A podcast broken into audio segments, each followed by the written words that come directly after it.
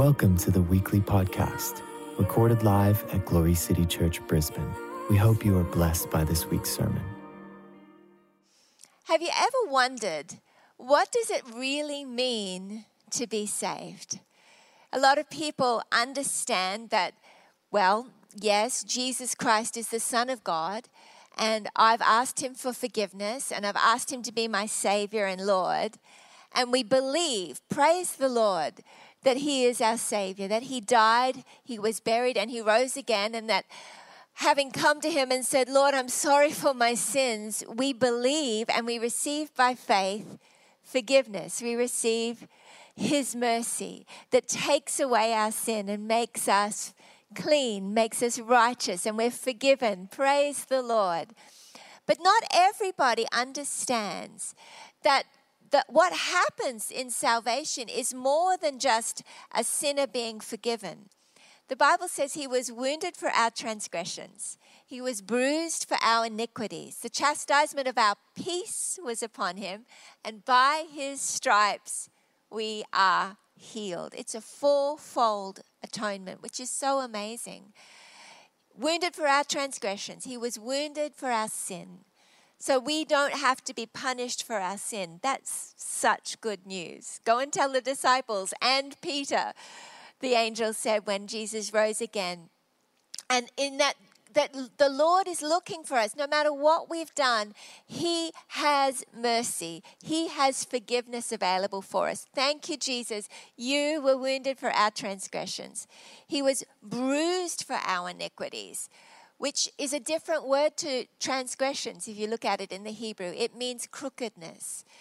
He was crushed for our crookedness. So he didn't just pay the price of our sin, he actually also took away our iniquity. He took away everything about us that was crooked. That's just such an amazing thought. So he came to make the crooked places straight the crooked way is straight. Everything about you and I that was crooked, He came and He made new. He gave you a new heart. So you no longer identified as a sinner. We were sinners and we repented and asked God for mercy. And then we became, according to the scripture, saints. Hallelujah. New creations, our iniquity being taken away, our hearts being circumcised and, and made brand new. And that's that's why we be, that's why we are called born again believers in that we have been born again. We're no longer sinners. We're no longer who we were, but we've been given new hearts. But as believers, often we do sin. And then these scriptures here, particularly these ones in 1 John 3, can be quite confusing. I want to just read you a few of these that used to really confuse me and actually condemn me. It says here, but, but wait, there's really good news. And I'm going to have a discussion with my friend Mark Greenwood tonight, and it's going to be so wonderful.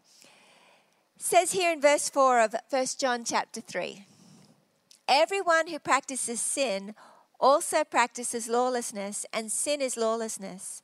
You know that he appeared in order to take away sins, and in him there is no sin. No one who abides in him sins. That's a, that's a big one. No one who abides in him sins. No one who sins has seen him or knows him. Little children, make sure no one deceives you. The one who practices righteousness is righteous, just as he is righteous. The one who practices sin is of the devil, for the devil has sinned from the beginning. The Son of God appeared for this purpose to destroy the works of the devil. No one who is born of God practices sin because his seed abides in him and he cannot sin because he is born of God. Hallelujah. By this, the children of God and the children of the devil are obvious. Anyone who does not practice righteousness is not of God, nor the one who does not love his brother. And it goes through and, and talks about how we've passed out of death into life. Um, it talks about the importance of loving the brethren, loving not just in word, but in deed and truth. And then he says here in verse 20, in whatever our heart condemns us, God is greater than our heart and knows all things. Hallelujah. Beloved, if our heart does not condemn us, we have confidence before God, and whatever we ask, we receive from him, because we keep his commandments and do the things that are pleasing in his sight. And then he tells us what these commandments are. He says, And this is his commandment that we believe on the name of his Son, Jesus Christ, and love one another, just as he commanded us. The one who keeps his commandments abides in him, and he in him.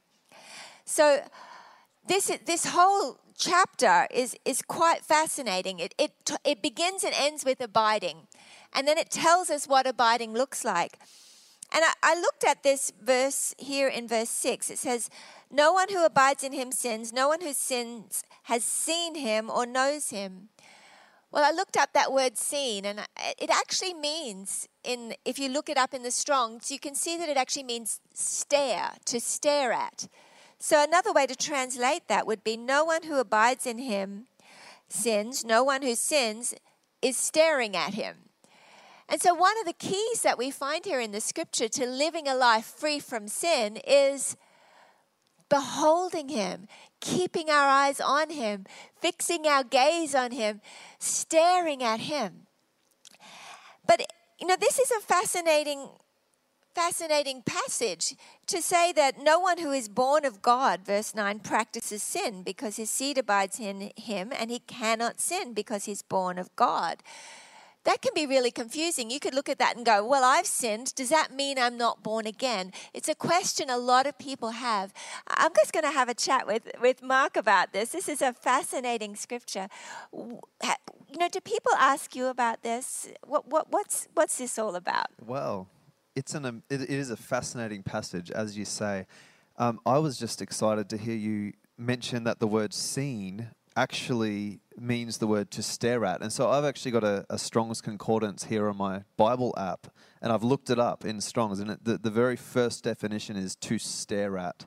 I, just think that's Isn't incredible. it exciting? Yeah. It's the same in in um, Third John, where wow. he, he, who doesn't he he who sins hasn't seen him or wow. known him. as the same word. Hasn't yeah. isn't staring at him. So it's not yeah. a one-off encounter. Wow. It's actually a continuous. Wow. And this goes on to define it also to attend to him or to uh, perceive, to behold, and to stare at. I just think that's it. Uh, that adds so much context. I think um, to seeing him, and it makes it so intimate doesn't it? And and for me, I, I feel like the word abide, as Pastor Catherine said, is really the key to this passage. Um, you know, one thing I've found when people do bring up this passage with me is that sometimes when we're starting to learn and discover in the Word that you know we have been set free from sin, that we've become saints and sons and daughters, that as far as the east is from the west, that's how far He's removed our sins from us we can start to get this incredible, exciting perspective about, gosh, how could I live in freedom now? How could I live in holiness? There's, there must be so much more available for me. Uh, but sometimes what I feel like is if we, if we make holiness and freedom the focus, when I feel like abiding is really the focus here, then we try to make holiness the root when really holiness is the fruit. That is such a good word. Yeah. Hallelujah. Yeah, and so I really feel like abiding in Him. I mean, Jesus said that He is the vine and we are the branches. And so to abide in Him, to, to behold Him and stare at Him, is really the root system of what comes out of our lives. And so I think if. I think a real key here is that holiness is the fruit of abiding. And when we keep that in its right order, um, and, and don't get too tangled up on, okay, I need more freedom, I need more holiness, I need more this. And sometimes the enemy can tell us that as well and point to out all the things we want to grow in.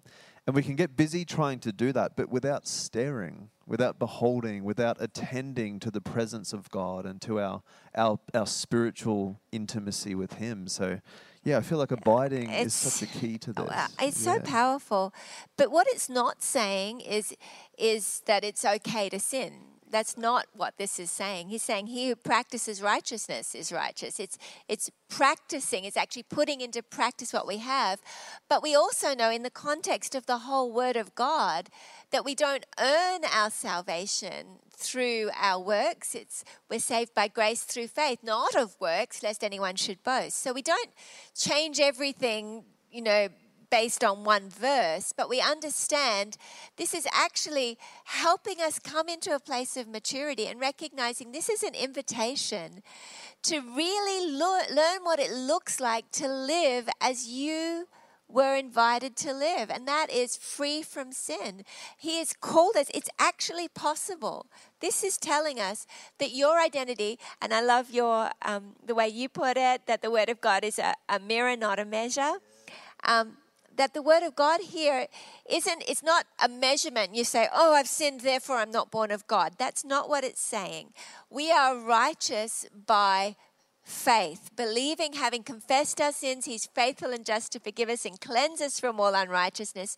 We then have to accept, as it says in verse 20, that He's greater than our hearts. Even if our hearts condemn us and we go, I still feel guilty, he says, he says that he is greater than our hearts. And then he says, if you will walk in faith that you are not condemned, then you will have confidence before God, and whatever you ask, you'll receive. Because it's the effective and fervent prayer of a righteous man, not a guilty man or woman, but a righteous man that avails much. And no one is righteous by their own works. We know that. That's firmly established through the whole um, context of Scripture. No one is justified by their works. But as we receive by faith the gift of righteousness, we also need to understand that it's not a case of just saying I'm righteous and then living in sin. It's actually repenting and turning from that sin and practicing righteousness. And Mark, you just have some of the most amazing revelation on pra- perfect and pra- practiced righteousness, which I just think is astonishing. Can you just speak into that a little bit? Yeah, I'd love to. Yeah. Um, so when I actually love this passage too because it talks about everyone who practices righteousness is righteous, and sometimes we can we can take our doctrine that we've become righteous and and stop there. And, and, and we're and doctrine's incredible and it's edifying to to get revelation from the word. But in the heart of God and very much I think the apostle John captures it here is this this equal desire for us to practice righteousness as it was his desire to give us righteousness in the first place. So he's he's so passionate about our salvation bubbling up, our new life bubbling up into our day to day activity. And, and as Pastor Catherine said, our holiness doesn't save us, faith in Jesus Christ saves us.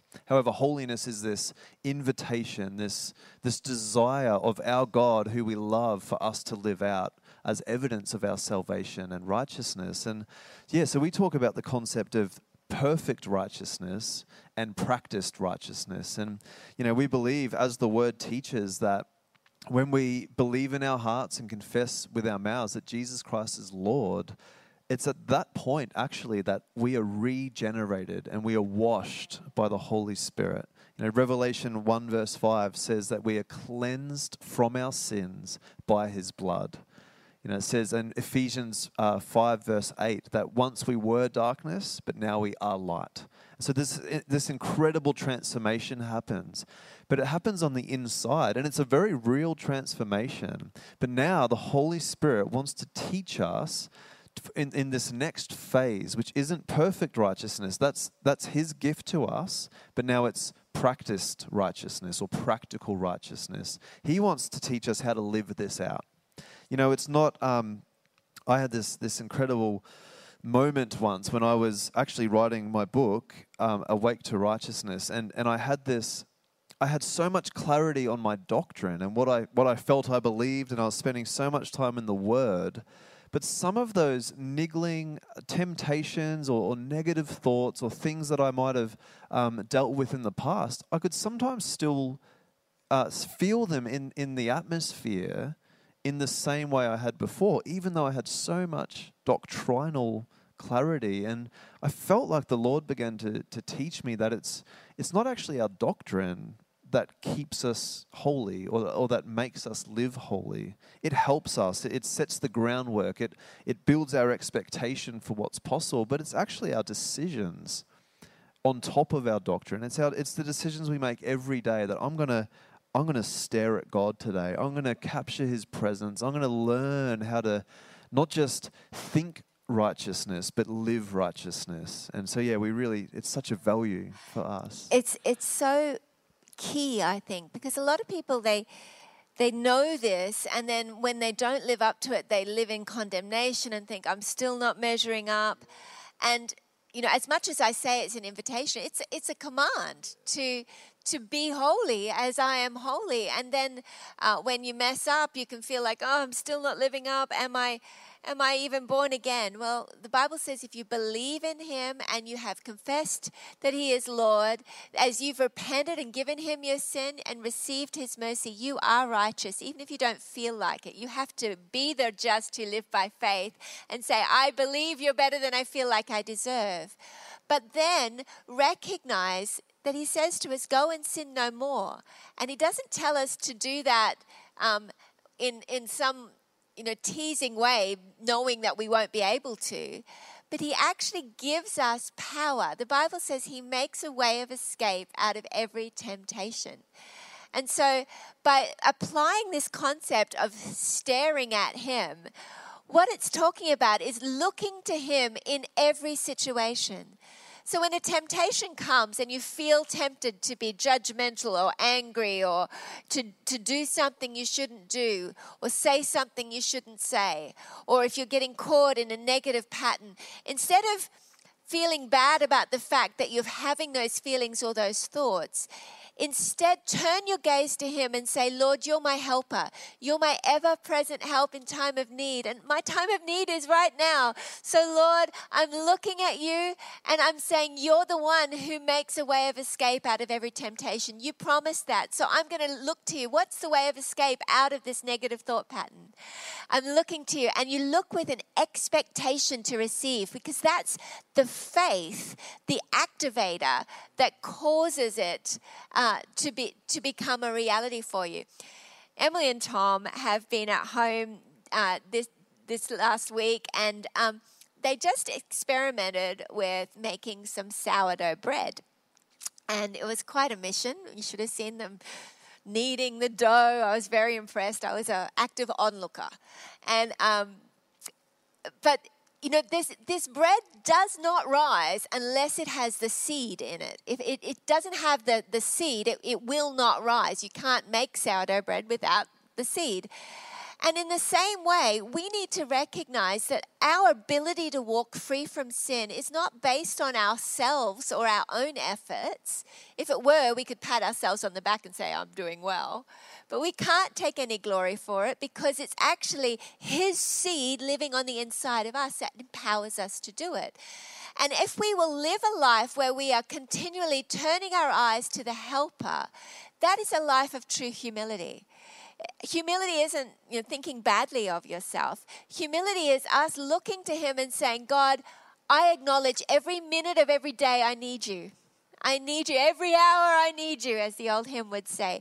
Lord, I need you. I need you to help me. I need your help today to make a right choice. I need your help today to bring me uh, to bring me through. I need your help to make a way of escape out of temptation. Temptation doesn't make you bad. Jesus was tempted, but God makes a way of escape for you so you don't have to yield to it. Hallelujah. So good. Amen. I absolutely love that. And and that key that temptation isn't sin. That sin is sin. That the temptation isn't our responsibility to wear or to be condemned by. It's it's amazing how the enemy can can throw this thing called a fiery dart of temptation, and then as soon as you feel it or, or have the thought, he's right there to be like, oh, you shouldn't be thinking like that. You shouldn't be feeling that. When really it actually came from him in the first place. So he's giving these temptations and then trying to blame us for having them. But as you say, if Jesus was tempted, it actually says in, in Hebrews chapter 4 that he was tempted in every way, just as we are. Which means he didn't experience temptation in some different way that, that we can't relate to. He it, literally what we feel of temptation is exactly what he felt. Hebrews 4 teaches. That's why he's our great high priest who can empathize with us, who understands what that feels like. But he created this example for us in, in withstanding and setting his heart and his mind on the truth and deciding to walk in that holiness and, and maintain this stance of, I know who I am. I'm the Son of God. I, I am a son. I am pure, and I'm going to walk that out. So I just think that's incredible. Yeah. Oh, praise God. And then, you know, there's it if you look through this, I love this chapter because it feels like a little micro micro um, summary of the whole gospel, really, here in, in chapter 3 about abiding in Him, knowing Him, fixing our gaze on Him, believing on Him as the Son of God, but then um, obeying His command to believe and receive the gift of mercy, the gift of righteousness, the gift of eternal life, and then loving one another. But then He also tells us that. Um, we love because he first loved us. And so, in recognizing this idea of staring at God, of living a life of being aware, acknowledging him in all of our ways, as it says in Proverbs 3, and he will make your path straight, is the key to life and everything. If you acknowledge you're here all the time, and I'm going to try to to live a life of of fostering an awareness of your presence all the time, then I, I begin to live with the helper and aware that He's here, holding my hand, wanting to help me all the time. And all the time, you are there to make my path straight. So, by acknowledging you, I can look to you, but then I can also take time to let you fill me up with love, fill me up to overflowing. Because with the level that I receive your love for myself, then I can then give that love to everybody else. I can't give what I'm not receiving. And, and, to receive the love of God, He wants to cause it to fill our hearts to the point of it's overflowing. And an overflow means a continual receiving. You can't overflow if you're not continually receiving.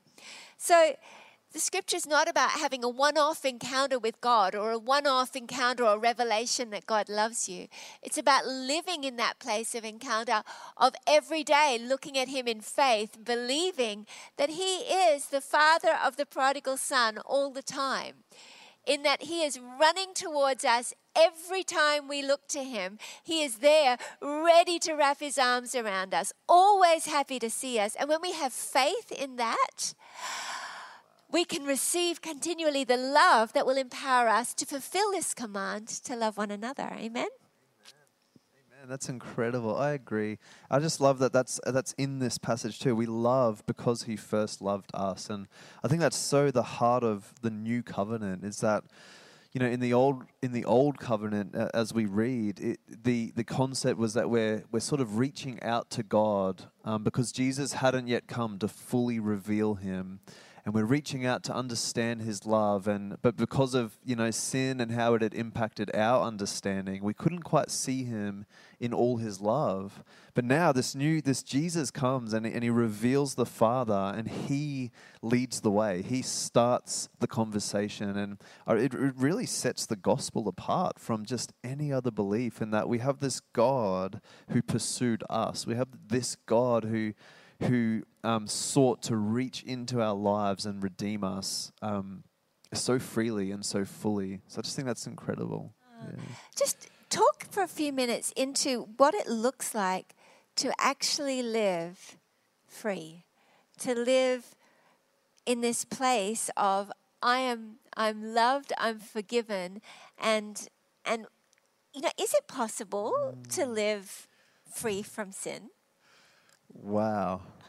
Amen. What a question. I I think about this a lot. I, I have journeyed in this because there's these passages in the Bible that that so uh, explicitly imply, you know, that that it's possible to live a holy life, and you know, we, we live in this covenant now of grace, and so it's not it's not a holiness that we strive for like like we may be used to, but again, it's the fruit of abiding in this person of Jesus. You know, now that now that Jesus has removed this sinful condition we used to have, you know, the heart behind it wasn't actually just to make us pure and holy, but it was to make us compatible again with God.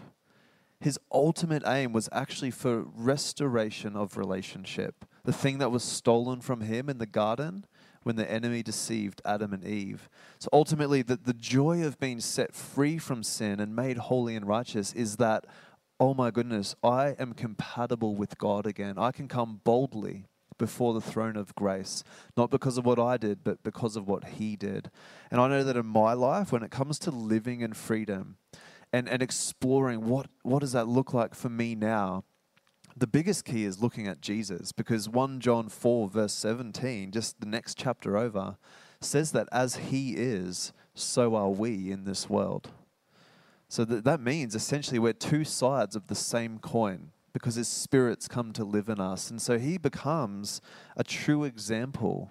And his greatest um, principle and teaching and value was to withdraw, was to be with the Father. What, no matter how busy he became doing good works and, and the miraculous and all these incredible things, he set time aside for the Father. And I know in my life, when it comes to living in freedom, the easiest freedom for me is always when I am most enjoying the presence of God and prioritizing the presence of God. It seems to be, again, the fruit of holiness, the fruit of freedom is always coming as the, the, um, the result of prioritizing His presence and my relationship with Him. Yeah. Hallelujah. You know, I really believe that if you're if you're listening to this and you're thinking, I want to live a life free from sin, I want to encourage you just to reach out and say, Jesus, I believe that you took my sin and that you paid the price for my sin. I, I repent. And if you're doing anything habitually wrong, repent. Say, I'm sorry, God, I don't want to do that anymore. And ask Him for help. Ask Him to come into your life, make you new on the inside, and say, Lord, I need you to be my Lord and Savior. And you know what? He'll do that. He'll not only take away your sin, He'll take away your shame, and He'll give you brand new life. My prayer for you today is that you would know Him as your Lord. Hallelujah.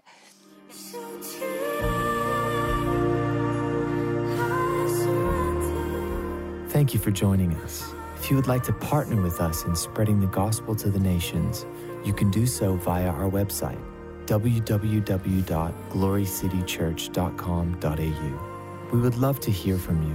If you have a prayer need,